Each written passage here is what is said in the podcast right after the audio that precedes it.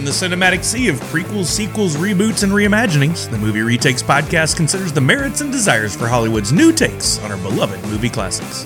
Brothers Matt and Chris Sully examine the latest retake franchises, pitch their own original retake visions, and share their love for the movies that made them. This is Big Sully. And this is Matt, three alarm Sully. Oh my gosh. Panic, everybody. Fire in the disco. Ah, welcome everybody to another episode of Movie Retakes, where uh, Brother Sully and I take on these reboots that are happening pretty much every day. And uh, today's reboot retake is Firestarter. Joe, she's just a little girl. She can light fires, yes, but you're making her sound like Armageddon. Yes. And that's what it might well be. Suppose we have a child here who someday is capable of creating a nuclear explosion simply by the power of her will. Insert fire flame noises here. Fire. Fire. You can't just shout that anywhere. But we're shouting it here. This episode is going to be fire. Uh, and you guys have some things to do if you haven't done them already. You got to follow us. You got to subscribe to us. Uh, get over on Twitter, get on Twitch, uh, especially Twitch. We do almost every Wednesday. We do some movie trivia, which is a ton of fun and it's free to play. And you can win some stickers and other good times are had. Uh, but yeah, j- just generally follow us over there so you can um, see when new episodes are up uh, and play some trivia along with that sort of thing. Do we have any special thanks? I didn't uh, ask you before. No new reviews. Why? I don't know what we have to do to entice people to leave reviews. Where are but you? if you've listened to this and you enjoy what you're hearing, maybe hit pause. And if you're on your iPhone, just scroll down to the bottom of our podcast page and leave a five star review that says something like The Sully Brothers are amazing and everyone should listen to this podcast. It's just a matter of time before Hollywood takes one of their ideas and makes it into the next blockbuster retake. Yes. Or if you're not on Apple, I don't know how to leave a review, but you can figure it out. Please Google do. it. Please figure it out. We need your reviews, and we're willing to bribe you with possibly a sticker from our limited sticker collection. Hmm. I dare say, what if I said this? What if I said, I have one Motu sticker left, Shh. Don't say that. and I would never give it away on trivia, but I will give it away for a review we used on the next episode Oh, of the podcast. Wow. I'm opening the floodgates. Who actually listens to this thing? We will find out soon. Loyal listeners who've been here since day one and are desperate for that Motu sticker, they've just opted out. They've unsubscribed. We're losing people. Come back. That's my goal. I want us to just get to me and you subscribe to this podcast. That's all right. I still listen. Who cares? Uh, yeah, you have to edit. that's right. I, I listen to every one of our podcasts about 20 times, and they never get old. Uh, yeah, so for Firestarter, do we have some big questions today? We do. Uh, we'll answer these in the in the rest of this podcast. I love this part because I haven't read them yet. What did what did brother prepare for us? Which actress loved to be hated? What director got canned because of the critics? And why did Drew get spanked on set? Mm-mm. That that one. Uh, luckily, we know that during the filming of this, she was a child, so this was this was because she probably acted up. I'm guessing. I I hope we'll find out in a little bit. Yeah, but even that concept is dated. Nobody spanks their kids anymore. Like you're not supposed to, right? Uh, not that I know of. I mean, I don't have any of my own, so I don't know what's what's uh, what's accepted these days. Ah, nobody's above a good whooping. Uh, but yeah, you're not supposed to do that to kids anymore. Now we're just supposed to talk to them like adults and reason with them. Boo. That's gonna end well. I don't know. Seems to be going all right. we'll see if it backfires. Um, well, so we have a really good episode today. We're going to talk about Firestarter, a little bit about Firestarter 2, if anybody is even aware that exists. Um, and then we're going to do some pitches for our own original ideas of a Firestarter reboot, retake sort of thing, uh, and do a little trivia at the end on uh, those existing movies. Uh, but first, what you watching?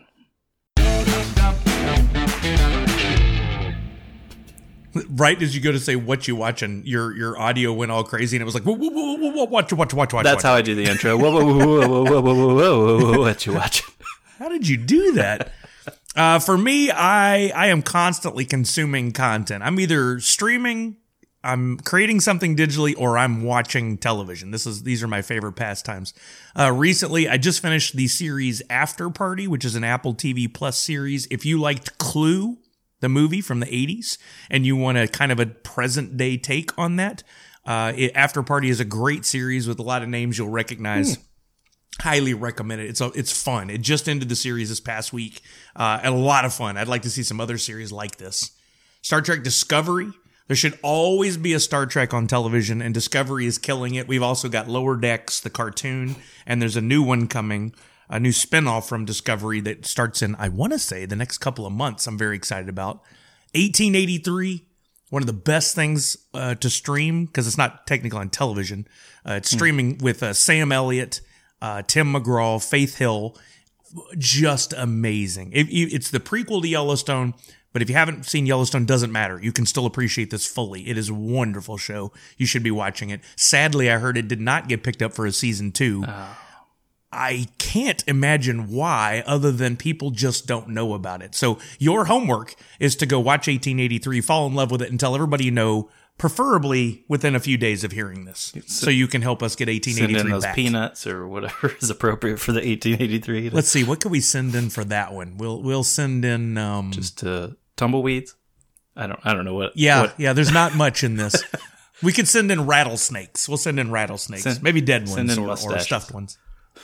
Mustaches, uh, and then Severance. Watching Severance, yeah. the series, also on Apple TV Plus, uh, where you've probably seen the trailer, and it's basically a. I think it's an experiment where people have something put in their brain that severs the connection between their work and personal life. So at work, they can't register, they can't remember anything from their personal life, and vice versa.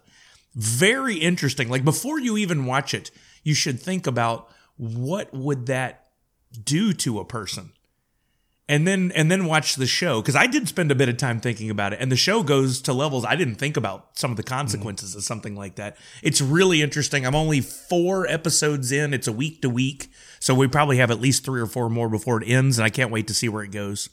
And then I did finally watch Scream, Oh, great. the new Scream from 2021, technically no 2022 technically, Yeah, right? It just so. came out this year. Yeah. Uh, finally watched that, and I don't know if we should give a review yet or save that for one of our review episodes. Oh yeah, And then I watched The Batman. the Batman. Well, We're, I, we're not doing a Batman episode. Do you want to talk The Batman after you do what you're watching? honestly, I'm gonna be like one of those people who, in high school, they took a trip to France and now they bring it up in every conversation. That's me with the new Batman. Uh, I uh, I did not want a new Batman. I was not looking forward to a new Batman. I was like, I don't need any sort of new take on this or a, a new person playing Batman. I was so wrong. It was an amazing film. I fell in love with it, and I'm thinking about going back and watching it again. And Wow. I I thought Chris Nolan's, you know, Christian Bale's Batman, when they did that, I'm like, this is a game changer. Like, this is really good. This is how you do the Batman. Uh, no, this is how you do the Batman. This is the Batman. wow, you like it more than Nolan? I do. I, I I didn't um I didn't know I guess I always kind of knew that this was the Batman that I wanted in the treatment and the styling and all that, but I just didn't really know how to put that into words because I read a bunch of the uh, different takes on Batman, like the Frank Miller stuff uh, was my version of, of Batman, and I, I really like this. This was just a, an amazing movie. I there is you know there's a couple little things that maybe could change or whatever, but man, I loved it. I if we're doing a review, I'd give it five stars because I'm gonna watch this a dozen times. I really enjoyed it as well. I don't, I don't know that I would rank it five stars yet. I need to see it again because I was I was surprised by what I saw. It was different than what I expected. And I really liked it. It was one of those immediately afterwards having good conversations with. I went and saw it with Jungle Bry, and uh, really, it, a lot of lot came up, a lot to digest.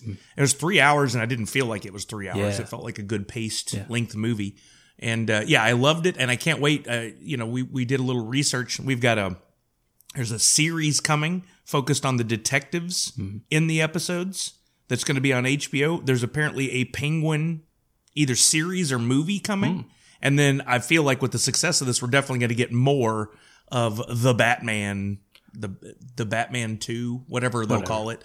And then uh, and then I feel like, and I talked about this on previous podcasts and, and lives.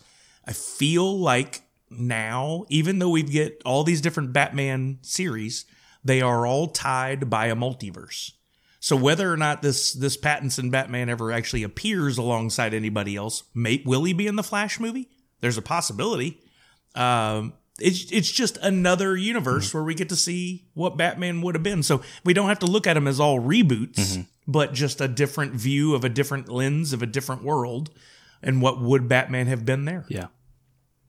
But I, uh, I loved it. yeah, I, I loved it. I love that treatment of it, that that styling of Batman. Um, Pattinson did a great job, but uh, just everything was everything was great. Uh, but this isn't the Batman episode. Uh, I guess I have some other stuff I've been watching. We watched um, uh, Ozark, uh, Mrs. Maisel, Marvelous Mrs. Maisel, uh, Deadly Class, Pam and Tommy. Uh, finished up the MacGyver series, uh, which I, I don't know. I, I really love that series. It's like it's so stupid, but and crass, and uh, yeah, it's just awful cringy, but it's it's great. You don't even realize you just did it, but you called it the MacGyver series, not the MacGruber series. Oh shit! I mean, no, that's really funny. It actually speaks to volumes to what that show is. Like it's it's a it's a funny take on the show that we grew up with. yeah, MacGruber is what I meant to say. Uh, but whatever, it's all the same thing. now. I like this better than MacGyver. I'll tell you that. Uh, and we also watched a show called Abbott Elementary, um, which I think is brand new, uh, and it's pretty funny. It's like a bunch of grade school teachers and just one of those kind of you know talk to the camera sort of um, interview style shows or whatever. But that's pretty funny. Uh, yeah, and then we saw the Batman, and that was great. Um, all right, before we get into the, I don't, I don't know, I was trying to think of some cool fire metaphor. I failed. Yeah. Uh, Fuego. burn down all around me. We do have a behind the scenes segment, and this one I entitled "The House That Horror Built." Blumhouse Productions is now a household name known for its variety of low budget, high profit horror franchises, including The Purge, Insidious, and Paranormal Activity. The first Paranormal Activity was made for $15,000 and grossed over $193 million. Wow. Insidious grossed 99 million on a 1.5 million dollar budget. That successful model allowed Blumhouse to significantly and rapidly expand their efforts. In just over 20 years, Blumhouse has produced over 100 films, 30 television shows, 13 documentaries, 11 books, 8 podcasts, a comic, a TV show, and the Blumhouse of Horrors, an interactive haunted house in downtown LA. Their projects seem endless, as do some of their franchises. Paranormal Activity 7 was released just last year. Despite having original contributions to the world of horror, they have also heavily leaned into continuations and reboots of older horror staples. Halloween, The Town That Dreaded Sundown, Amityville, and Black Christmas have received the Blum treatment. With the success of The Invisible Man, Blumhouse is set to continue the classic monster runs with retakes for both Wolfman and Dracula. Beginning with the upcoming Firestarter, they are setting their sights on reinvigorating film adaptations of Stephen King projects also. Christine is next in the lineup, then Mr. Harrigan's Phone, a novella from If It Bleeds, and a limited series for the novel title Later. Blumhouse has made their intentions clear. Horror is their genre, and they will continue to expand their land titles with original and retake dominance. But Blumhouse is also a house with many rooms. They produced Whiplash in 2014 and BlacKkKlansman in 2018, both nominated by the Academy for Best Picture and Best Adapted Screenplay. I suspect that as they forge ahead into new properties, Blumhouse will become more than a household name. They will be rubbing elbows with Warner Brothers and Walt Disney and boasting frighteningly bigger profit margins. Very interesting. Yeah. They are right though. Horror is huge. It is. I mean, you, you those numbers you just spouted at us, but like coming from working at Funko in the collectibles uh, industry, horror is year round a top seller. Anything Freddy Krueger, Jason Voorhees, Chucky, all that just is through the roof these days, and only seems to be gaining momentum. It's it's huge. people love it. And you're right, it is a year round thing. It's not just like Halloween time or anything like that anymore. It's we get a new horror film like every month. It seems, you know, it's uh, Yeah, and, and you know, I think part of the success of that has been over the last decade. We've gotten a lot of these reboots. I know Paranormal Activity, although I wish that movie would burn in hell because it scared the crap out of me. Um, was was you know successful, but like the con circuit, the con circuit has allowed a lot of these actors who who either like especially the guys who were behind masks to come out and be seen and to meet their fan base which it reinvigorates those franchises like just in December I was at Emerald City Comic Con and I got to meet the uh, the voice actor who did the voice on the phone for Scream and I was at the booth and he talked to me in the voice and I got his autograph. It was a really cool experience. And what did I want to do? I wanted to go home and watch all the Scream movies right afterwards. And I think stuff like that is really helping fans to become closer to their fandom. And horror is its own genre with people that are so passionate about the films they love. Yeah, and I, you know, obviously this whole podcast is around these retakes and stuff, and and I, I think we'll get into this a little bit with talking about Firestarter, but if there's any uh, sort of umbrella of horror that deserves and needs these retakes, it's a, a lot of the Stephen King stuff, like all those Yep. movies that were made were not all that great, and everybody knows that. And it's it's Yeah. only now where we're finally getting some uh, a little bit more budget for it, and uh, you know respect for the material and stuff. Um, so I, I think that's a good thing that they're moving forward and supporting those. I think uh, Yeah, for sure. and and and honestly, the, the the part of the reason I wrote that behind the scenes thing is because I wasn't sure my opinion of Blumhouse. Like I was kind of dismissive. Like when it, when it, I know it's a Blumhouse production. I'm like like the upcoming Firestarter. I'm like I'm not sure if that's going to be any good because they their spectrum is so wide. And there's bad Blumhouse films, and there's really good stuff too. I mean, Whiplash is like one of my favorite movies ever. Like that's a, Great a movie. solid film. But I enjoy the horror stuff they put out too. Not all of it, but some of it's it's pretty solid. Um, so yeah, I, I think it's interesting, and and definitely even if uh, their model is just huge profit margins, they're still putting out solid content too. All right, let's segue over into some fire starting. I got some tall apologizing to do. There's a line of cars coming up the road. I'll stand with you if you want. I'll get my deer gun. You don't need your gun. Firestarter, a couple who participated in a potent medical experiment, gain telepathic ability, and then have a child who is pyrokinetic. Whew, that is a bad synopsis. Boo on you. Who wrote that? Probably the same guy that wrote the script. Uh, actors in this are David Keith, Drew Barrymore, Freddie Jones, a little bitty Drew, Freddie Jones, Heather Locklear, ooh, Martin Sheen, George C. Scott, Art Carney, Moses Gunn, Louise Fletcher, and that's this episode's actor spotlight. Fletcher is well known for her recurring role as Kai Winn Adami on Star Trek Deep Space Nine. She's been nominated for Emmys for her appearance on Picket Fences and Joan of Arcadia, but she's best known for her role as Nurse Ratched in One Flew Over the Cuckoo's Nest. For that role, she won an Academy Award, a BAFTA, and a Golden Globe, and established herself as the go to female villain. She played the bloodthirsty vampire Mama Dracula, the vile grandmother from Flowers in the Attic, and the alien teacher, Mrs. McKeltch. Was that right? Yeah, McKeltch in Invaders from Mars. And I always remember her that way. Oh, like, I know Nurse Ratched in that movie, but like growing up, I saw, I think Invaders from Mars was one of those that looped in one of those HBO or Showtime. I remember seeing that a bunch, Yeah. and she scared me. She was scary lady. Um, though she'd played a variety of roles across her 137 acting credits, she's an actor we just love to hate. In her Best Actress Oscar speech for playing Nurse Ratched, she said, It looks like you all hated me so much that you've given me this award for it. And all I can say is, I've loved being hated by you. oh, that's awesome. It was awesome. She just embraced it. She did. You should look up uh, her Oscar speech there because it's actually pretty nice. She um, apparently grew up uh, with uh, a deaf mother and father, and um, she uh, had to learn speaking through like an aunt or something because they didn't talk; they just signed. Um, but she, in part of her speech there, she thanks with sign language her her parents and stuff, and it's kind of touching. Uh, Oh, that's cool. Yeah, it is. neat. It's neat. She seems like a nice lady. Um, and the director on her. this, Mark L. Lester, who also did Class of 1984, Commando. You had me at Commando. Oh, Armed and Dangerous, and Showdown in Little Tokyo. I remember all those. Hell yeah. Yeah. Uh, the writers on this, Stephen King's credited uh, just for having done the novel, uh, but also Stanley Mann did the, the main script here. And he's done Breaking Point, Omen 2, Damien, Meteor, and Conan the Destroyer. Uh, yeah. How, how many lines are in Conan the Destroyer? I don't think there's that many.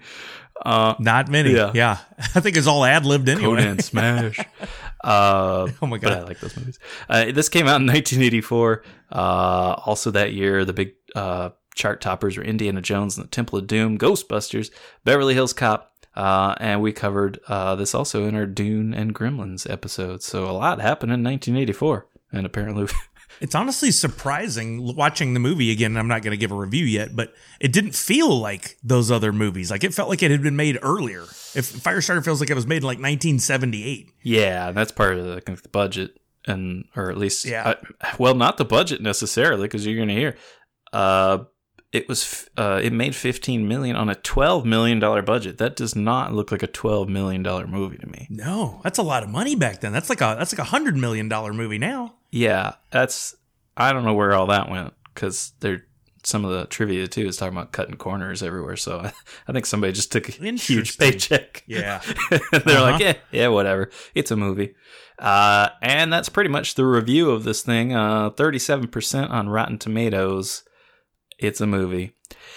Uh, Yeah, let's talk about it. Because I, I don't right. think we're going to talk too much on Firestarter 2.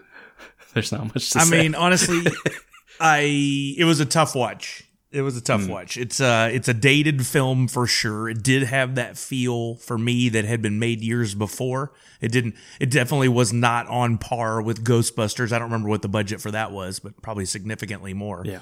Uh, did not feel like that. It felt like something that was older, but it was a good story. I thought the story was pretty strong. Um, just the idea, maybe not the story, but the idea that a young girl has these abilities. I there were parts I just straight up laughed at. yeah. Uh, when she's shooting those fireballs at the end, and you can like see them on a string running across the Yeah. courtyard, and I was like, "That's both awesome and sad."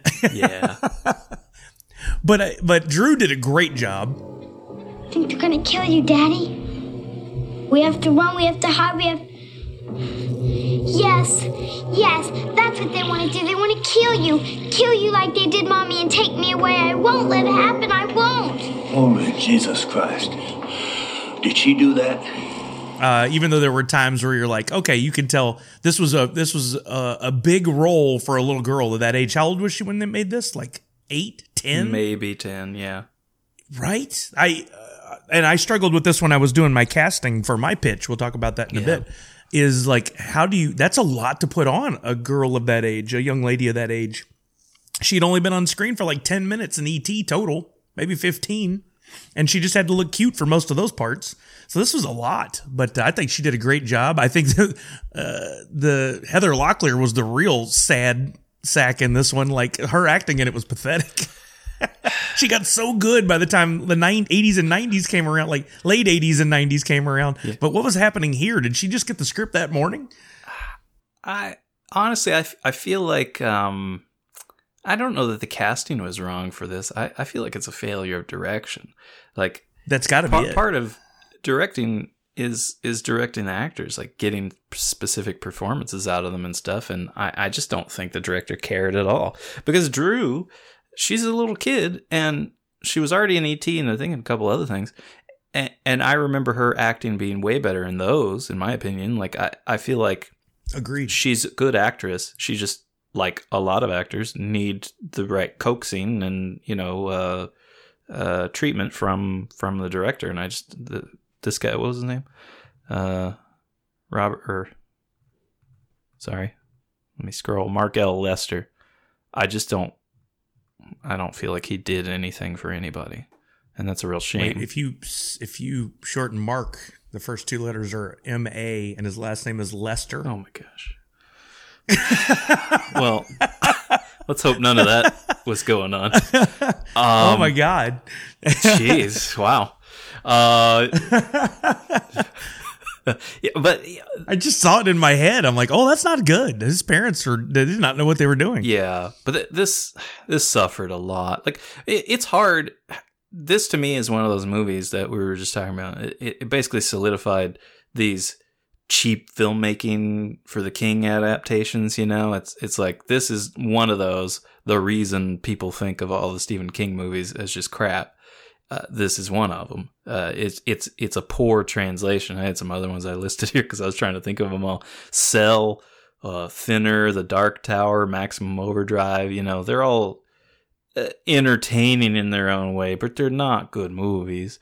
Um, and it's so rare when they get it right. But there are some good ones. Uh, Stand by Me is excellent. Misery is amazing.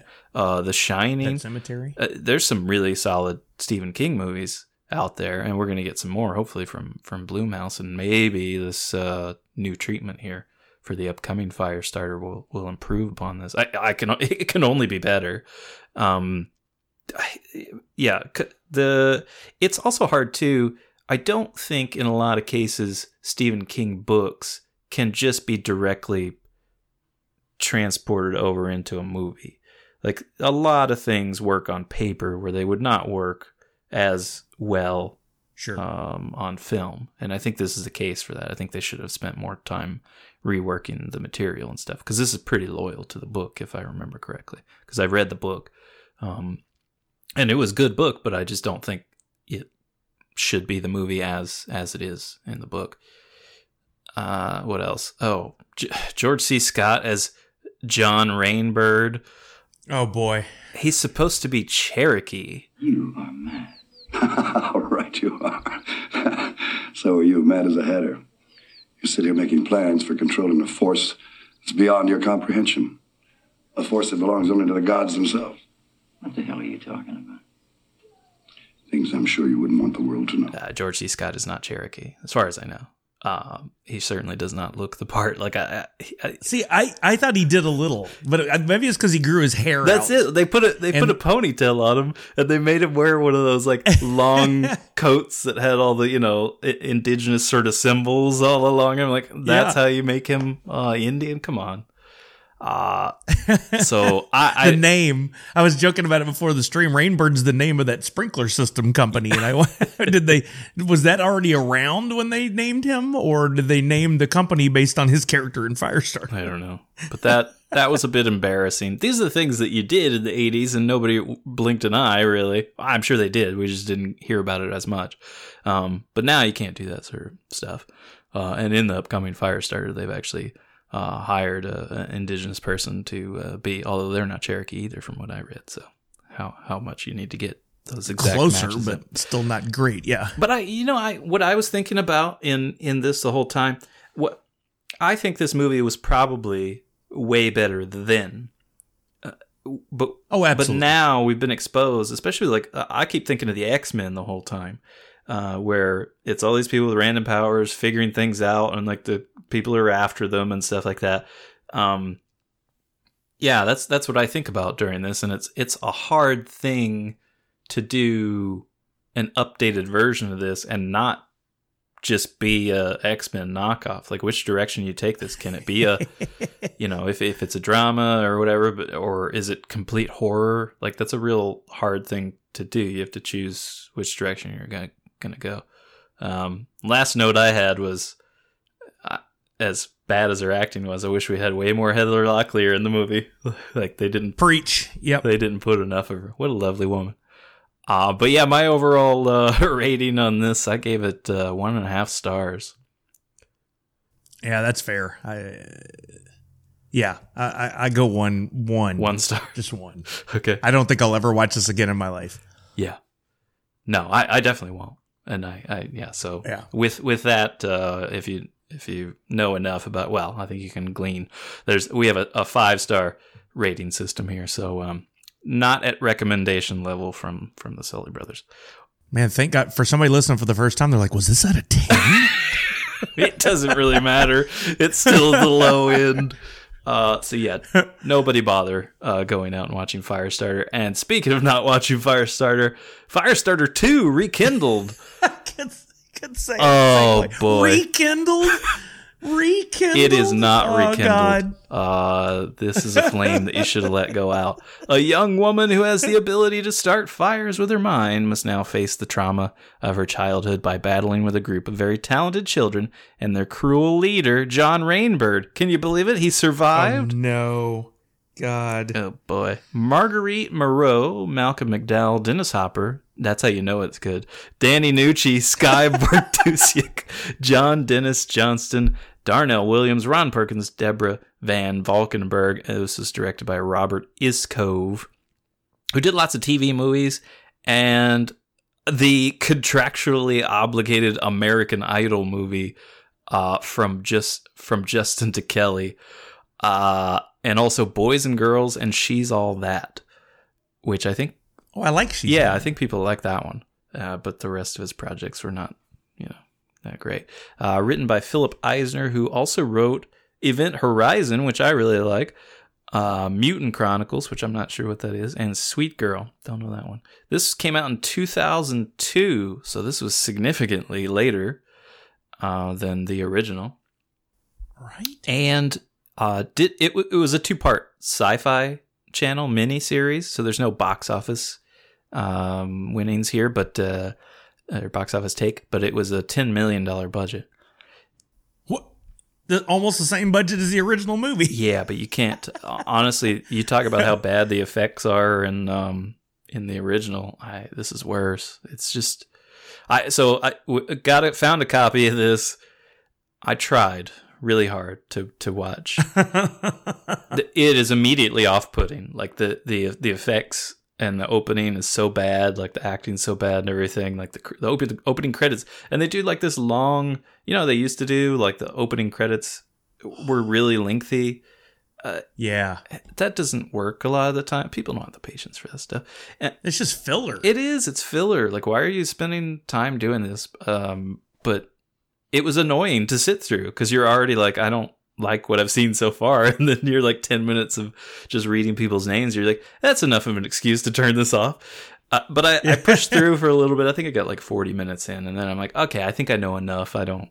I'm not going to continue watching. So uh, that's going to be, uh, I think, a half star for me. Uh, but the, the the Rotten Tomatoes is 39 percent. no. Yeah, it's more. It's more than the original, and I, maybe, maybe the second half is spectacular. I, I, doubt it. I'm never gonna find out. But um, yeah, uh, The review is the review on the poster says 42 minutes in, this one really takes off, and you missed the whole. Yeah. You just have to get through that first two and a half hours. It's that last ten minutes that really brings it on home. Worth it. Oh boy, yeah. So nah, I didn't bother. I, I just don't. I don't know. Yeah, sci-fi. That's that's another thing. You've got those Stephen King movies that you know are going to be bad, like they're this B level, and then you have sci-fi movies. It's the same thing, Oh. and they got better, but they had a long se- series of of time where they just made really bad, low budget stuff. Yeah. Hey, people watch it Yeah. whatever. Uh, but we're I don't think we're recommending that. So yeah, there's not a lot of commentary I have on that because uh, I couldn't even get through the whole thing. But uh, before we move on to our pitches, you've got a keyword. I do. Do you folks recall what this we have a need for this. In case I have a need for this at some point, we do giveaways from time to time. We've got another one I just need to get launched, and we may ask you for some keywords, and this is one of them from the episode Firestarter. Your keyword is rainbird. One more time, your keyword is rainbird. And if you fast forwarded to find this and didn't listen to the rest of the podcast, shame on you. Hmm. This Go back to the beginning and listen. dare you. This is no fire starter. This is quality material here. You listen to the whole thing. All right. We've All right. So what, what uh, one of the things we do here on this podcast, uh, the most original part of this, uh, which is very very fun and um, uh, just brings us to a different level, in my opinion, uh, which is always right, of course. That uh, we we'd write our own original pitches for concepts for these same movies. So they're getting a reboot anyway, a retake of some sort, and we're like, well, let's join in the fun. So we we write a pitch for what we would like to see for this next Firestarter to be, and we do uh, we choose a director and we uh, cast the thing. Um, so we're gonna read those to you now. I think you I don't know. I never remember. I want to remember. I never remember either I do, and I can't. And you do the editing. Who went first for Willy Wonka? I'll, I'll, I'll go. Go. Okay. Yes. All right. Woof. Boy. You know we're excited about our pitches when we don't want to go first. I just need to. No, this, this before brother goes. This really is the part that sets our podcast apart from the others. You, you're like, why would people be doing a, a podcast on a movie they clearly didn't like? And that's because the the tagline or the phrase "Hollywood is out of ideas," which is total bull, BS, is is thrown around way too often. So we thought we'd come up with our own ideas. And uh, brother is a writer with with several credits under his belt, several books coming, several published stories. And I just try to keep up. Uh, I think of myself as a creative, and this is fun. This is a great way to watch a movie because you watch it with a whole new uh, lens. You're watching it and going, "How can I? What can I do with this information to make a sequel? Or do I need to scrap it and start over?" How would I cast it? Who would I pick as a director? So that's what we do. And if you're from Hollywood and you're listening for some ideas, uh, feel free to use this, but be sure to reach out to us, give us writing credits and, and a bag full of money. yeah, That's all we're asking. we're- it's not a lot. and I'm keeping the bag. Uh, yeah. I'll keep the money. okay. it might be a nice bag. I don't know. All right. Speaking of unoriginal ideas, here's my pitch. It's called Oh, boy, here we go. Firestarter. What? don't get thrown. Um, casting on this, she might already be too old, but I'm choosing McKenna Grace from Ghostbusters Afterlife. Did you choose her too? I no no I didn't, but I but I was one of my top choices. Okay, she's going to play Charlie. Uh, Nasim Pedrad uh, for Dr. Smith, who's a character I invented, and Giovanni Ribisi as Andrew. I haven't seen Giovanni in a long time. I- I'm sure he's on I something. like him in everything. Actually, no, he does Yes. have a show, or he did have a show, didn't he? Um, what was it called? Like Sneaky Pete? Was that him? yeah, yeah, they ended that after like three or four seasons. Oh well, it's okay. He got something. Uh, I like him in everything. I, I do too. I like that kid, and or he's not a kid anymore. um, but No. uh, but yeah, I'd like to see him. So uh, I feel good about that casting. Uh, direction here, Tom Ford, and I can't remember if I've used him before. I don't think so. He directed Nocturnal Animals, which is a great movie, but it is a hard watch. Um, there's some stuff that happens in there that's pretty intense, especially if you're a family. Uh, you've got a family. It's it's tough, but it a- great movie, great direction. I'm I'm looking forward to more stuff from that guy. Okay, here we are on the pitch. We open on the exterior of an apartment complex in the 80s. A woman screams from inside, panicked, then shrill, then nothing. A man yells, Charlie! And we see smoke billowing from an upstairs window. Shortly after, a man exits the building with a young girl in his hands. They're both blackened by smoke. The camera follows him as he takes the girl away from the building. He keeps repeating, What have you done? Other voices are shouting from inside, and after the man sets the girl down, he says to stay put, that he's going back in to help the others. The camera stays on the little girl as people gather around and the fire department pulls in behind the crowd. She is remorseless and vacant. The roaring fire reflects in her eyes, and we know she is the cause of the disaster. She is the fire starter. Big title on screen. It's a, it's like your little animation when you you, you start the fires. uh, that's what it is. That's the opening credits as you throw in flames. All right. Five years later, Charlie is 12 and recently returned to a group home. The children whisper how the last two foster families Charlie was with reported mysterious fires and kicked the young girl out of their homes. Charlie hears them and gets into a brawl. A bush outside the window catches fire during the fight. The group home staff put out the fire and isolate Charlie. Dr. Smith visits the girl to let her know her case has been handed off to a specialist. Charlie is angered again, but Smith insists she wants to see the girl get help and she won't let her go through any more of this alone. We learned that Charlie's mother was burned to death five years before, and her father died from smoke inhalation. Smith is also curious what Charlie remembers about the fires that seem to follow her, but seems afraid to push the issue. Nobody knows her abilities or anything. Uh, they just figure she's a bit of a pyro, you know, sets fire. When the specialist arrives to question Charlie, Smith is struck by the very serious nature of visitors and the oddity of their questions. They seem more like police than child care specialists, but they offer to take Charlie someplace that can handle her special needs. Before Smith can discover any more detail, the specialists sedate Charlie and take her away. Charlie awakens in a private room but discovers she is free to roam her new accommodations. She and several other kids are on what appears to be a small college campus with green space and dorms and classrooms. This, this is the X Men. the staff is courteous and welcoming, and the head of the facility tells Charlie they believe she is unique and deserves to be treated as such. Charlie, having grown up in the system, however, is suspicious and questions the other students. Their stories are similar abandoned, orphaned, or plucked from juvenile prison. All told, they are unique as well. They say the school is fine, but one of the boys says they take the kids away sometimes late at night, but no one that gets taken remembers anything. As Charlie begins her own investigation of the school, Dr. Smith has reached a dead end with her child care specialist contact, the one who came to visit Charlie at the group home. Smith looks into Charlie's past to discover that her father may not be dead after all, and she sets out to find him. Charlie stays up to witness a young boy being escorted away by staff late at night. She follows him to a warehouse like structure on the edge of the campus and sneaks in to see the boy inside a large empty room. On the other side of a glass wall, lab coat clad staff observe the kid as snakes are released. Not snakes! The boy is terrified, but a voice over a speaker tells him not to run. He has to confront the snakes. The boy ignores the instructions, but as he bangs on the door to be let out, the air around the boy begins to form crystals. He's soon encased in a crystalline orb that snakes can't penetrate. He's got powers. The next day, Charlie finds the boy and asks him what it was all about, and he looks at her as if she's insane. He doesn't remember a thing. Smith, meanwhile, has followed a trail from the hospital that treated Charlie's father years earlier for smoke inhalation to a series of homeless shelters and then a prison. She goes to visit him and asks why he abandoned Charlie and what really happened with that fire. Andrew isn't cooperative, but when she tells him Charlie has been taken by some mysterious government group, and she's worried, he is clearly upset. That night, Charlie is the one taken off by staff.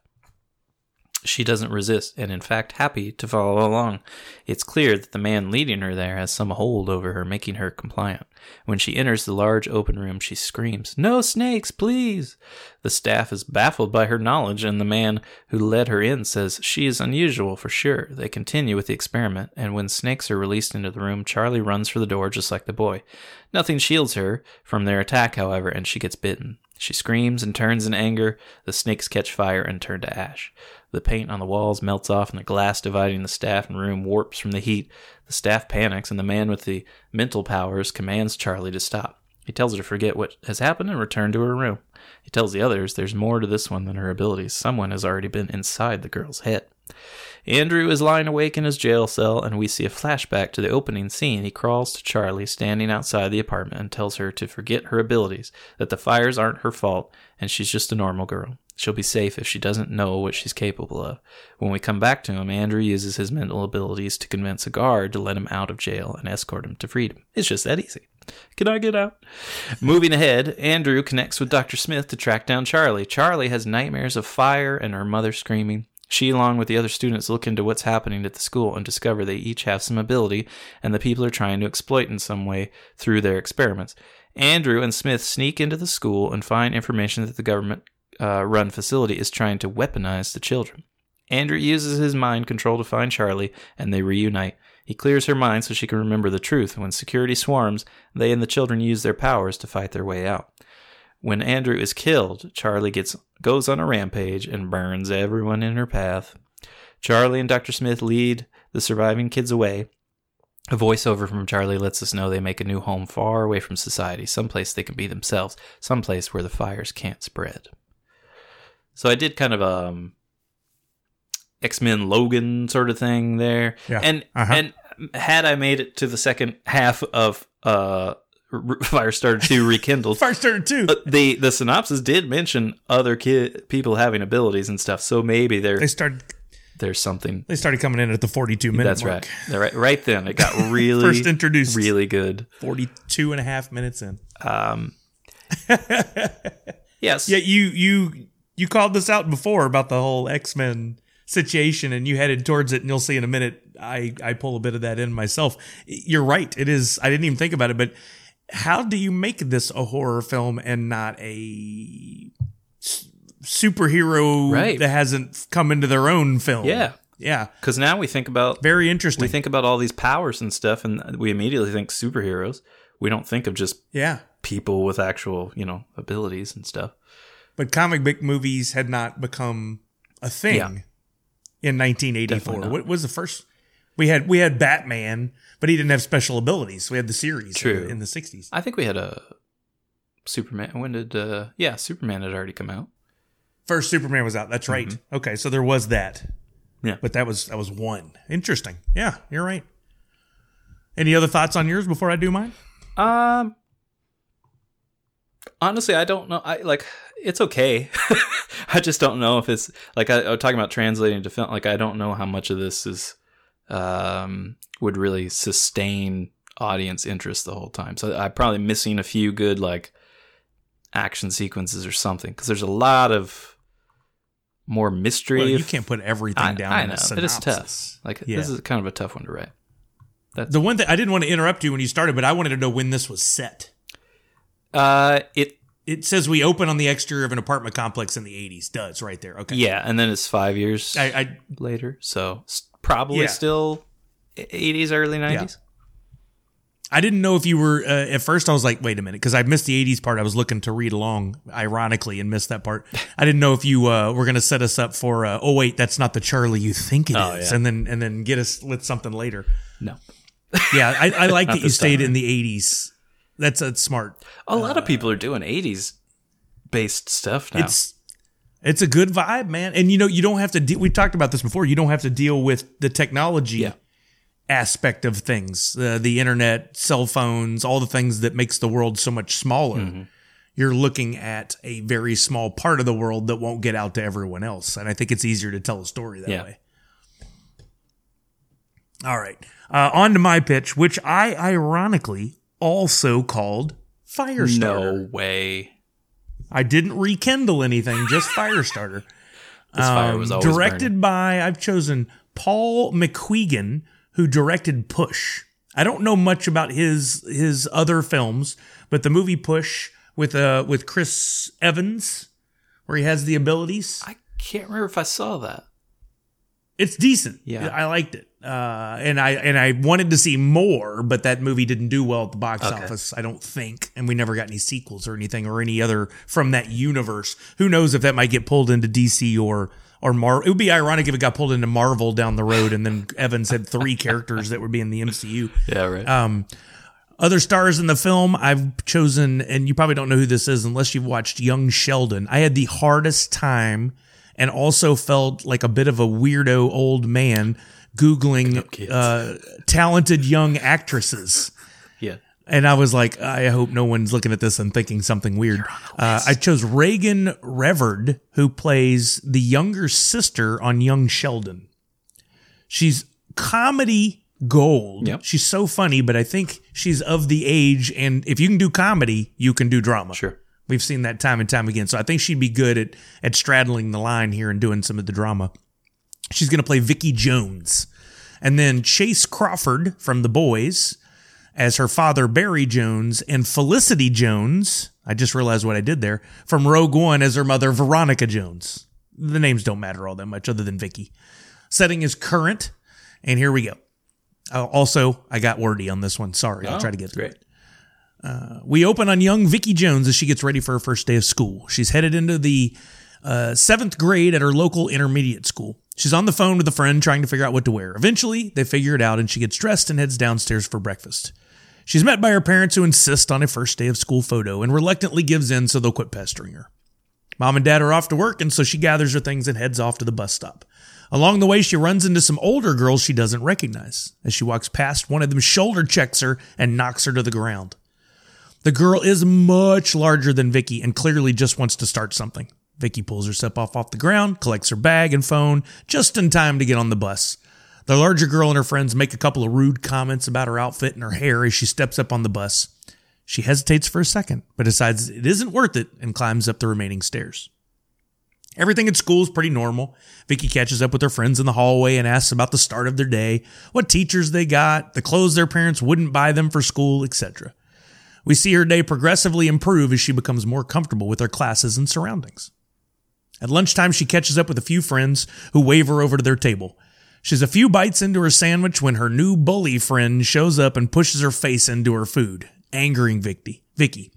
But she really can't do anything. She's too small, too weak so she goes back to her meal embarrassed and beyond pissed off. Interactions like this occur for weeks, each pushing Vicky just a little further towards the edge. Each time Vicky talks herself out of a retaliation, but each time it takes a little more control to not lose her shit. One day she's sitting in class when she begins to feel funny and asks to go to the bathroom. She sits down on the toilet and that's when the moment she's dreaded for years happens. Her first period. She cleans up and exits the stall, hoping that she is lucky enough to run into someone with the proper ladies' products to make the situation a little less awkward. Unfortunately, she runs into the bully. The bully messes with her more and then notices the blood splotch. She makes fun of Vicky and calls attention to it. In a fit of anger, Vicky screams back at the bully, Leave me alone! And at that exact moment, the bully's foot bursts into flames and she's forced to run into one of the stalls and dunk her foot in the toilet to put it out, which was probably the best part of Firestarter when that guy runs yeah. in and jumps both feet into the toilet. Yeah. So I had to call that back. Vicky uses that as an opportunity to flee. She has no idea what happened or where the fire came from, but she could help fight the feeling that she had somehow caused it. She felt so weird during the outburst against the bully, different than she ever had before, filled with rage. Several weeks go by without Vicky running into the bully again, but her luck runs out when she takes a different path between classes one day and gets spotted in the hall. The bully tracks her down and threatens her again. Vicky feels the rage begin to swell inside her and she's just about to scream again when their phone rings. She thought she had silenced it and they aren't supposed to have their phones on during school hours. So her anger turns to panic as she attempts to locate and silence her phone. Without looking in her backpack, she searches around inside and her hand lands on the side button to cancel the call just as a teacher walks up. There's some weird looks between the bully, Vicky, and the teacher, and then they all just kind of nod at one another and go their separate ways. Later that day, as Vicky is leaving school and heading for the bus, her phone rings again, and she notices it is the same number that had called her during the interaction with the bully earlier that day. She's, she answers it, and there's a strange voice on the other. Vicky, have they found you yet? Vicky replies, Who is this? Who are they? It's about that time that a black SUV pulls up and several men in suits jump out. They approach Vicky, and as one of the men reaches out to grab Vicky, she falls down on the ground screaming in pain. Or no, I'm sorry, he falls down on the ground screaming in pain. The same happens to two other men as they approach. The remaining men jump back in the SUV and take off. The men on the ground bleed out from their eyes and ears and then just quit moving. Vicky has no idea what's happening and begins to freak out. She decides to skip the bus and runs home. She runs out of steam about halfway there and slows down. She had felt her phone vibrate a few times, so she checks to see what the notifications are. There were texts from several of her friends, and the top one reads, Have you seen this? with a video attached, showing the events from the bathroom with the bully earlier. Hmm. Apparently, another student had recorded the shit and shared it online with the title, Fire Started Out of Thin Air. Hmm. Vicky's name isn't mentioned, but her face is clearly shown. Vicky rounds the corner to the street where she lives and notices that there are several more black SUVs and men in suits coming in and out of her house. She ducks into some bushes and watches as the men walk in and out with equipment. They're taking some sort of readings. She tries to call her parents, but they don't answer. Her phone rings again from the same weird number from before. She hits end and exits the bush to run away from her home.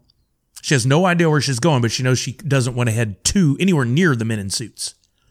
As Vicky rounds the corner to leave her neighborhood, she spots a woman walking toward her. The woman makes eye contact and says, Vicky?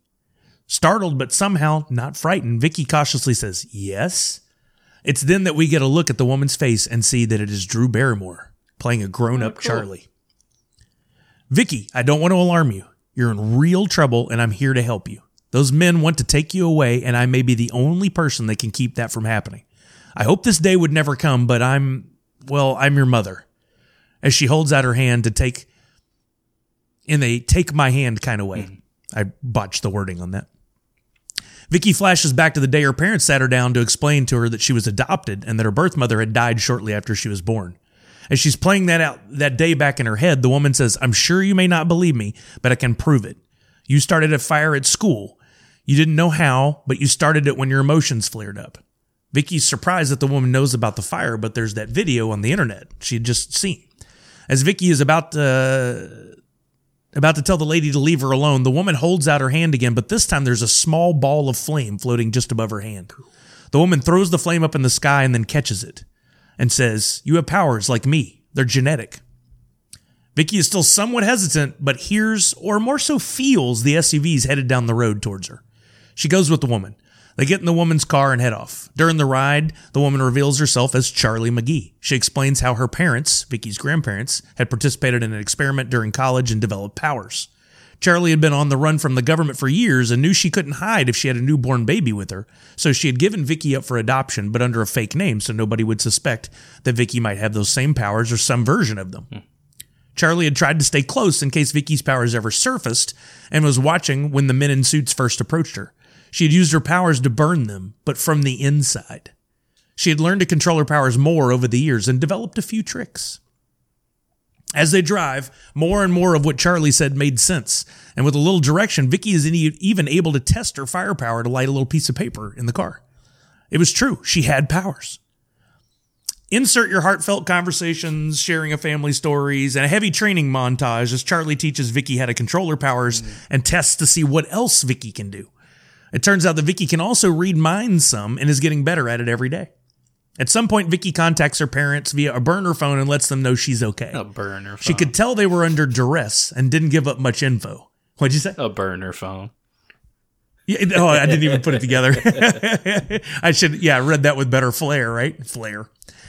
Uh, she could tell that they were under duress and didn't give up much info. She and Charlie also did a, a bit of recon to find that her parents are now being held at a facility nearby, which just so happens to be the home office of the shop, the organization that sponsored the original experiments on Vicky's grandparents.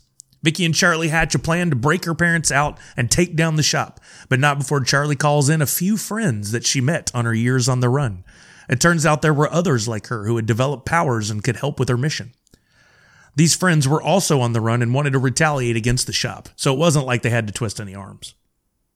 A few weeks after the men tried to take Vicky, a small team of powered people entered the facility and walked down a few minutes, walked out a few minutes later with f- a few extra recently freed prisoners.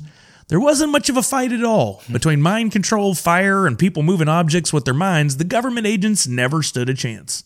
And since they weren't really aware of how many people were out there with powers, they weren't prepared for the attack. Vicky's reunited with her parents and they all get to know Charlie a little better. But at the end of the film, we pan back from a conversation in the living room with Charlie, her parents, and Vicky to see a monitor watching that conversation. The monitor is one of many, and on the others, we see footage of the shop HQ attack. A team of scientists and military personnel watch. On other screens, we see profiles for each of the powered people, and in cells just down the hallway, we see more people detained. But these people are testing their powers against the cell walls, trying to escape. Roll credits. Setting us up for another one. Of course, I, mean, I can't. I can't make one of these without a post-credit scene or some sort of. It's it's all about a franchise, man. We got to make those bucks off the Yeah. franchise rights here. Yeah, I, I I had to have Drew Barrymore back. I, I I I couldn't I couldn't go on without her. yeah, that's that's the right move. That's a that's a good move. I, I would like to see her back in in this as well. I think that'd be pretty cool. Yeah, I like that. That's um there's some similarities, but you've got a, a different take on it, and I uh, I like that it's a new um main Firestarter character. Um just happens to be the daughter of Charlie. I think that works really well. And yeah, it's good to have Drew back in there. And uh, you've got that training montage. That's what I'm missing. You got to have that training. You gotta. Ha- oh yeah. I mean, we're just short of a, a good theme song to go over the top of it. Something with fire said a lot in it. Oh yeah, Yeah, you got to. yeah, Yeah, th- this was a fun one to put together. I I, uh, I struggled with it like I do on Mini at first, but once I landed on the fact that we got to have Drew back, Hmm.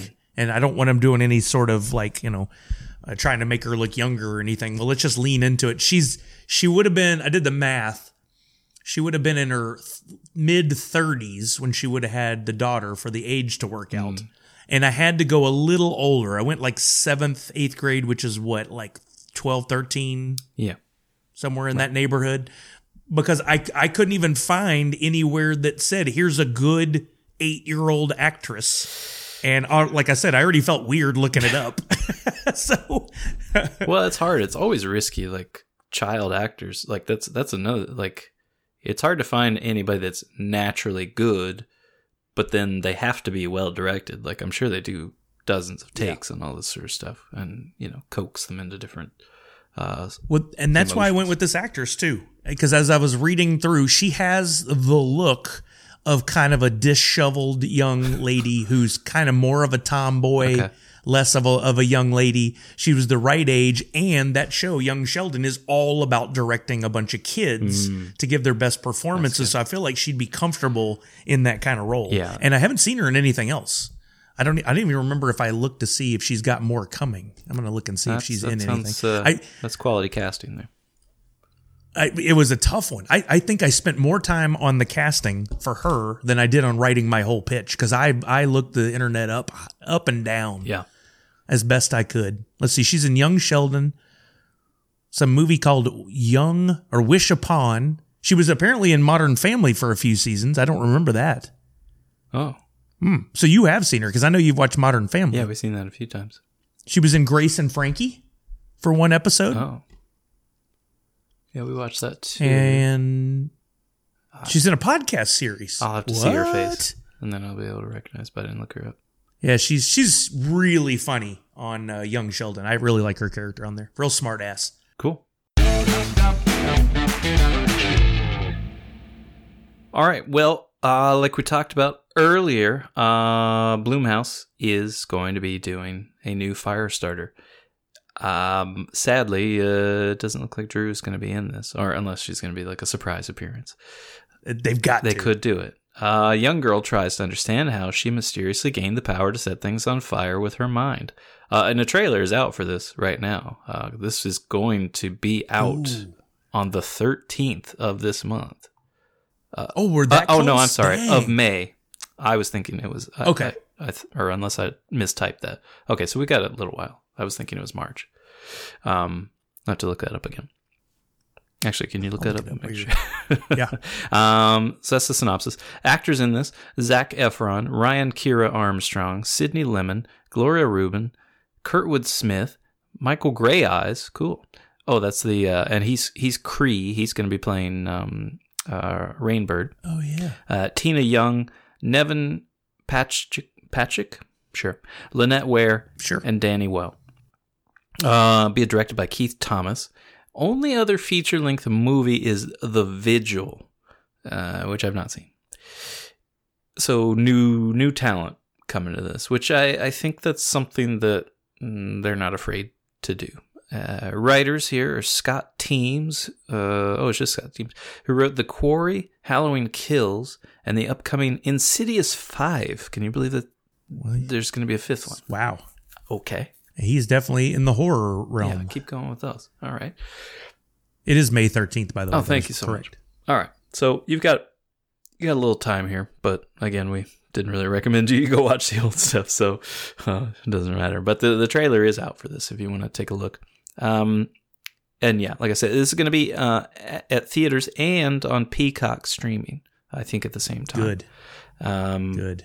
Yeah so I, I don't know that that really means anything anymore as far as like assuming uh, the quality of a, a movie you know where it's released if it's in theaters or not. That's still decisions that people are making uh, about um, you know just in in the uh, in our times right now. Uh, but i think most things are going to probably be theaters. So I, I guess what the new thing is is that they will go to theaters but do you also want to have it on streaming? I, I'd like to see some numbers about how that's going with uh, movies that come out Yeah. streaming. I'm interested too, but most of them hold their numbers very closely. Like I know Netflix has been public in saying they will never reveal their Mm. numbers. And there was even a article where somebody's like, "We've compared our numbers to Netflix," and the Netflix CEO came out and goes, "No, you No, didn't. No, no, you didn't. Me and her got it on. No, you didn't. No, Uh-uh. no, you didn't. All right, cool. Uh, so what do you, what do you think? Uh, I mean, have you watched the trailer for this?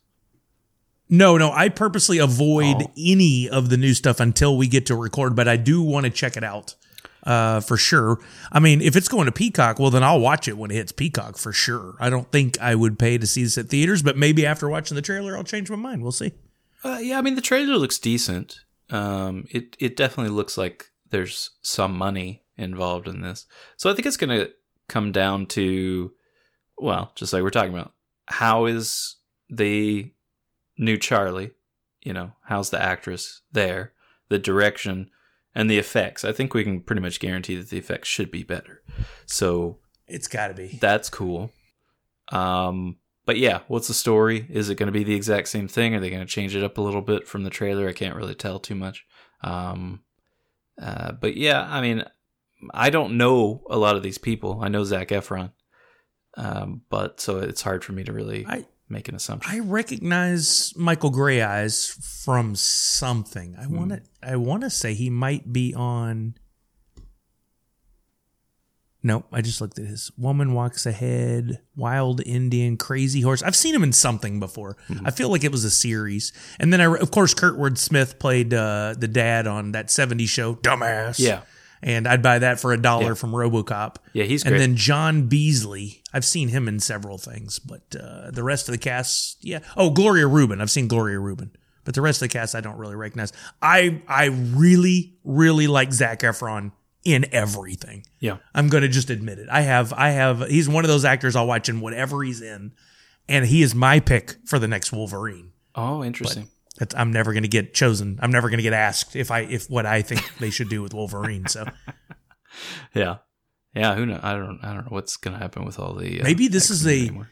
a backdoor reboot into the X Men franchise. You already made the references to it several times, and she's going to become part of X Men, and Zac Efron will turn out to have been Wolverine, and I will be. I I predicted this years ago. Wow. What if I'm right? Wow. I've got I've got a podcast evidence that I called this years ago. All right, you heard it here first, folks. Uh, this is uh, Second, second, technically. an X Men prequel. Uh, yeah, who knows? So you know, we're gonna get this soon. So uh, we'll, well, I think I'll check it out as well. Uh, on uh, actually, I don't have Peacock, so I don't know, but I'll figure it out. I'll find a way. Um, and yeah, so that is uh, the upcoming Firestarter. Uh, I don't know that there's going to be uh, plans for you know sequels or anything off that, but if since it's Blumhouse, I think if it's successful at all, they'll make 18 more of these. what was the budget on this one? Did we see? No, I don't know. Yet. Is that is that published information? I've, I've got the IMDb page up. Let's look real quick. If it's a night, if it's Blumhouse, it seems like their way to approach things is to keep the budget relatively low yes. in hopes of making a big payday, because then they can put it into other projects. Uh, I don't see anything on budget here in the information. But doesn't necessarily speak to uh, it being poorly made. Like they do pretty well with the budgets they have. Well, I mean, to get uh, Zac Efron in there, you had to pay some money. But by keeping nobody else a big name, maybe that's that's where the majority of your budget went, and that draws people in. Could be. Okay. I don't see any budget on the internet. no budget. Let's move on to trivia. Oh, I love this part. I don't ever read these in advance. So, yeah, this is some behind the scenes stuff. You can find some of this on the internet, but who actually takes the time to read it? We pull it together so we can deliver it right to your ear holes so you don't have to bother with all the reading. You're welcome. You want to you want to kick it Yeah, off? sure. Uh, prophetically, a few years before she was cast in the film, six year old Drew Barrymore's mother thought that Drew resembled the girl on the source novel's paperback dust jacket. Drew once said, My mom had seen this book at the grocery store with a picture of a little girl on it, and she said, Gee, this looks kind of like you. She said, it, it, uh, She asked if it was okay if she could buy it, and she did. When she read it, uh, she came into the kitchen where her mom was making dinner and said, I'm the fire starter. I'm Charlie McGee. But she didn't know what I was talking about. Uh, That's crazy. She became Firestarter later. It is. So she would have had to been like seven when she read that book. Yeah, that she book. read that book then. Eh, it seems Oh, sus. whatever. Well, if you let your kid get into acting, then uh, you're already a poor parent. Well, there you go. George C. Scott wears an eye patch over his left eye during the final half hour of the film, which was due to the infection caused by the contact lens used earlier in the film. The eye was not quite healed and had to wear it to complete the filming of his scenes. Oh my god. Contacts in the 80s, man. They were Oof. you you wore them then. Like uh Yeah, I had hard contact hard- lenses. they were glass. hurt. Yeah. Oof. Yeah, that stuff was no joke. Uh, this film was originally going to be directed by John Carpenter and Bill Lancaster, who wrote the screenplay for The Thing from 1982. They even wrote a draft for the film, but according to Carpenter, Universal executives removed both of them from the project in the wake of the box office and critical uh, drubbing they received for The Thing, uh, which is a mistake. Uh, I don't understand how anybody Yeah. has a problem with The Thing. What a great movie!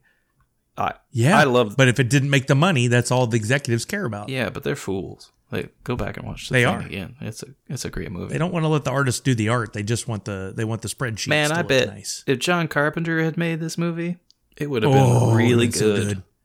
I like John. Can you Carpenter. imagine? Yeah, for sure. Music would have been better. Mm. Uh, in a 2010 interview, director Mark L. Lester confirmed that Mark Uh-huh. L. I hear it.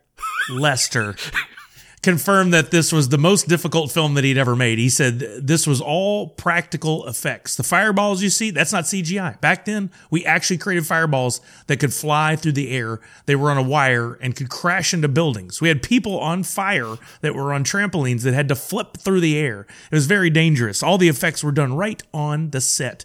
It was all a pretty intense thing to do then. Yeah, pretty intense. And we saw the wires, bud. We we could see the fireballs on the wires. Yeah. Oh, I don't know. I get, it's still kind of cool. Maybe that's where all the money went. I don't know how much the budget would have to be for to create Each of those fireballs was done by the U.S. government and cost dollars. approximately one million Yeah. One of six filmed adaptations of a Stephen King story produced in some capacity by Dino De Laurentiis. The other movies are Cat's Eye in 1985, Silver Bullet in 1985. I remember both of those, and I kind of like both of those. They're both Yep. kind of lame, but they're also still pretty good. Maximum Overdrive in 86, uh, The Dead Zone in 83, and Sometimes They Come Back in 1991. That's not a list to be proud of if you're Dino De Laurentiis. I think he probably hides that on his IMDb page. Oh, what? This next one. Jennifer Connelly, who I've had a crush on since uh, since career opportunities, and Taylor Neff were considered for the role of nine-year-old Charlene Charlie McGee. I don't know. I loved Drew Barrymore, but I would have loved to have seen Jennifer Connelly in this role. I wonder if she, I, I don't know if she was a child actor. Had she done stuff? Yeah, when she was she was in Labyrinth Oh, uh, when she I'm was a fool, of course. Yeah, she was in Labyrinth. Yeah. But she was like, what, 13, 14, she seemed a 15 older, yeah. when they made that? Yeah. So I don't know when her acting career technically started. I'm going to look it up because Yeah. I'd like to know. Certainly, she had. She is, to this that. day, still just uh, one of the most gorgeous women I've ever seen and, and very, very talented. Yeah, she's good. I, I don't know if she's in enough stuff. I think she should be in more. Uh, yeah, well, she's on that for another episode we did. She's on Snowpiercer, the series now with a major Right. role. yeah, I haven't been keeping up with that, but it's it's still going. Like it's in season two or three now. She was in a Duran Duran music video in 1983 and then a movie called Once Upon a Time in America in 1984. Oh, I know that So movie. yeah, she was already she was already at it. Hmm. Okay. And she's great in Labyrinth. That's just a great movie. Uh, the film is this right? No. Drew Barrymore had No. to be filmed on a soundstage for certain scenes, including the climactic barn fire, which were shot at night because the production could not have her work all night long. They also used a dwarf look-alike as a double for her. Oh wow. I honestly didn't catch that in the film, which is impressive. yeah, there's regulations on um, child actors Child that can only work so many hours Yeah. and stuff. So that's another And I think it's complication with working. way more stringent now. I'm sure. Yeah. It would probably take two or three times as long to film this movie now and up the budget if you tried to keep the kid at 8 years old. Mm. Yeah, maybe. Uh, the film was completely shot in Wilmington, North Carolina, because it was a non unionized state in terms of both actors and for the production itself, which would have cost a lot more if it was shot in Los Angeles or New York. Smart. In order to get Oscar winner George C. Scott in the part of John Rainbird, Dino De Laurentiis went directly to Universal Pictures to request an additional $1 million so they could cast him in the film. He's the big That's an payout. Oscar winner in 84, one mil. Yeah. Now, what, what do you think it is now? 15, 20? Yeah. Probably. Probably. Yeah. Hey, look. M.A. Lester Oh, said he never understood why Stephen King hated this film. He said during an interview, I know he hated The Shining because that movie was not his book. But in case of Firestarter, he had approved the script. He even worked on it. He was on the set and we talked about everything we were doing. He loved everything. The one thing that he especially criticized, the wind blowing through Drew Barrymore's hair, that was his idea to begin with. At that time, he practically hated every movie that was made from any of his books. Finally, Dino got so fed up with him that he said, Okay, you direct your own movie. Well, that was the absolute worst Stephen King film ever. So there you go. But he's a great writer, and I don't want to get into a fight with him. Yeah. Wasn't that Maximum Overdrive that he directed? Yes. Yeah. Oh, yeah. It was notoriously, that was like a horrible experience for everybody. He directed that one. Yeah. Just stick to writing books. In a TV interview, David Keith stated that in the barn scene where he's dying and Charlie has to cry, Drew Barrymore had trouble bringing forth tears. She asked Keith if he could give her a spanking just before the cameras rolled so she could really cry. Keith obliged. What? So she wasn't the presence of that young girl to ask, Will you hit me so I can cry and make it look real on film? Oh, wow. No wonder she ended up on drugs a few years later. Jeez. That's crazy, man. Yeah. No, that's uh We got drugs, a molester, uh, all kinds of crazy stuff in this boy, one. Mr. Lester's gonna have some words with you. I don't think we have to worry about him. All right, folks. this was another hot episode of movie retakes. I did it. I did the thing. Uh, thanks for joining us. Follow us on all those places. We're at Movie Retakes pretty much everywhere. You can find our podcast uh, that you're listening to right now all over the place. Uh, recommend us to some friends. Give a review. Uh, don't forget that keyword. We won't repeat it. Uh, and thank you for joining us. Uh, also, uh, make sure you go and follow us over on Twitch. We're also at Movie Retakes there because we'll do some live movie trivia episodes on those Wednesdays. And we have a watch. Or wait, are we rescheduling that? No, that's the live. Uh, we have a watch This watch. week we're on. Right. We have a watch along Yeah. on Saturday, Saturday. the 12th. Wait, is that right? Yep, okay, that's correct. It's this Saturday. Okay, so I, as long as this episode's out before then, um, we're gonna have a watch along uh, with the Adam Project, the new Ryan Reynolds movie, which I think is gonna I'm be ready. a ton of fun. So good. join us there. I am Matt. Support a writer, read a book. This is Big Sully signing off as always with a big old Nerds Unite.